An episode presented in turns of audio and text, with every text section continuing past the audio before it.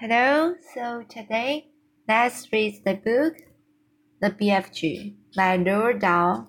So today the chapter is called The, the Palace. So let's get started. By gumdrops, whispered be a big friendly giant. Is this really it? There's the palace, Sophie whispered back. Not more than a hundred yards away, through the tall trees in the garden, across the lawns and the tidy flower beds, the massive shape of the palace itself loomed through the darkness. It was made of whitish stone. It was made of whitish stone. The sheer size of it staggered the BFG. But this place is having a hundred bedrooms, at least, he said. Easily, I should think, Sophie whispered. Then I is boggled. The BFG said, How is I possibly finding the one where the queen's sleeping? Let's go a bit closer and have a look, Sophie whispered. The BFG glided forward among the trees. Suddenly, it stopped dead. The great ear in which Sophie was sitting began to swivel round. Hey, Sophie whispered. You are going to tip me out. Shh, the BFG whispered back. I is hearing something. He stopped behind a clump of bushes. He waited. The air was still swinging this way and that. Sophie had to hang on tight to the side of it to save herself from tumbling out. The BFG pointed through a gap in the bushes, and there, not more than fifty yards away, she saw a man padding softly across the lawn. He had a guard dog with him on a leash.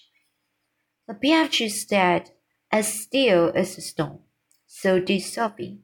The man and the dog walked on and disappeared in the darkness. You was telling me there has no soldiers in the back garden, the fairy whispered. He wasn't a soldier, Sophie whispered. He was some sort of a watchman. We will have to be careful. I's not too worried, the BFG said. These waxy big ears of mine is picking up even the noise of a man breathing the other side of this garden. How much longer before it begins to get light? Sophie whispered.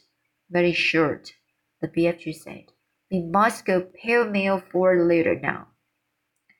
He glided forward through the vast garden, and once again Sophie noticed how he seemed to melt into the shadows wherever he went.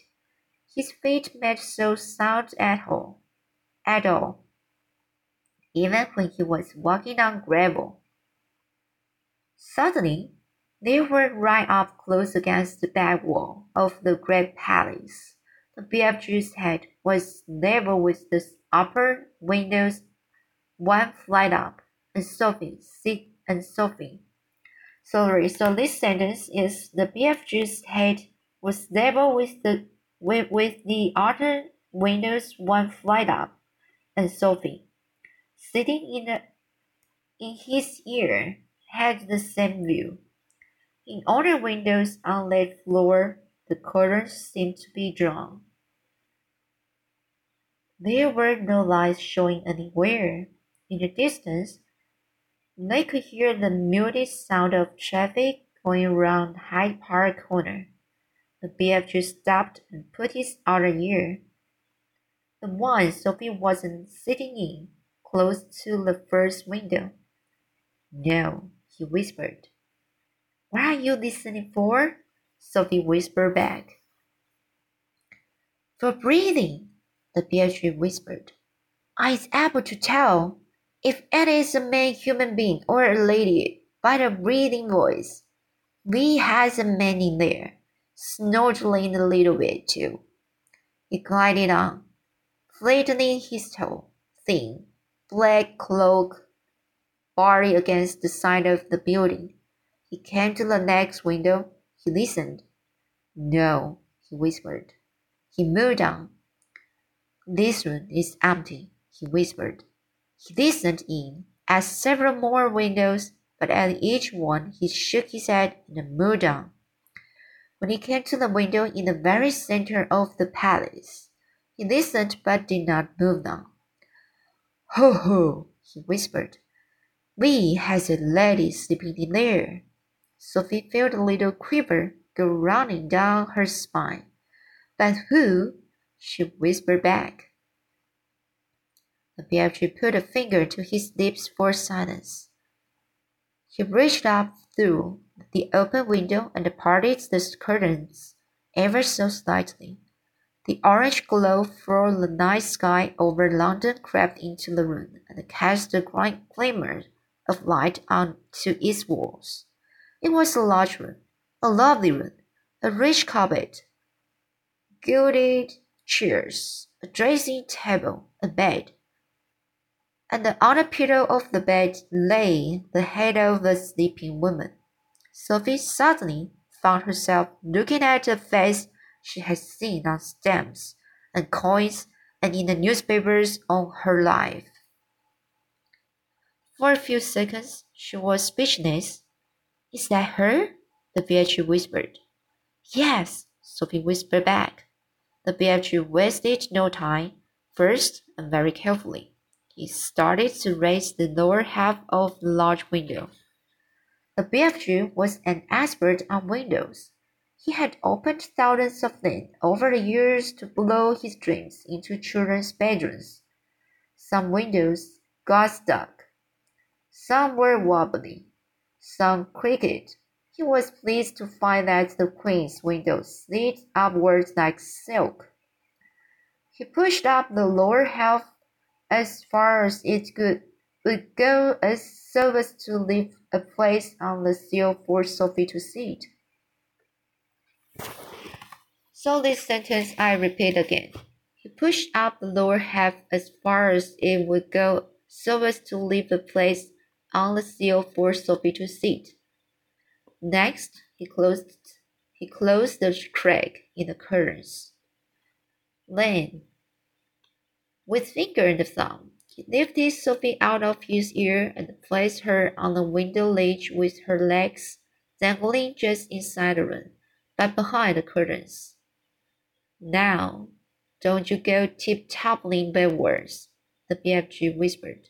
You must always be holding on tight with both hands to the inside of the window sill. Sophie did as he said. It was summertime in London and the night was not cold, but don't forget that Sophie was wearing only her thin nightie. She would have given anything for a dressing gown, not just to keep her warm, warm, but to hide the whiteness of her nightie from watchful eyes in the garden, garden below. The BFG was taking the glass jar from the pocket of his cloak. He unscrewed the lid. Now, very cautiously, he poured. He pressure drained the pressure drain into the wide end of his trumpet. He steered the trumpet through the curtains, far into the room, aiming it at the place where he knew the bed to be. He took a deep breath. He puffed out his cheeks and poof, he blew. Now he was withdrawing the trumpet, sliding it out very, very carefully, like a thermometer. Is you all right sitting there? he whispered. Yes, Sophie murmured. She was quite terrified, but determined not to show it. She looked down over, over her shoulder. The ground seemed miles away. It was a nasty drop. How long will the dream take to work? Sophie whispered. Some takes an hour, the BFG whispered back. Some is quicker, some is slower still, but it is sure to find her in the end. Sophie said nothing. Is going off to wait in the garden, the BFG whispered. When you is wanting me, just call out my name, and I's coming very quick. Would you hear me? Sophie whispered. Yes, you is forgetting there, Liz. You is forgetting Liz. The BFG whispered, smiling and pointing to his gray ears. Goodbye, Sophie whispered. Suddenly, unexpectedly, the BFG leaned forward and kissed her gently on the cheek. Sophie felt like crying. When she turned to look at him, he was already gone. He had simply melted away into the dark garden. So this is the one chapter. Let's go read it, the Queen, next time.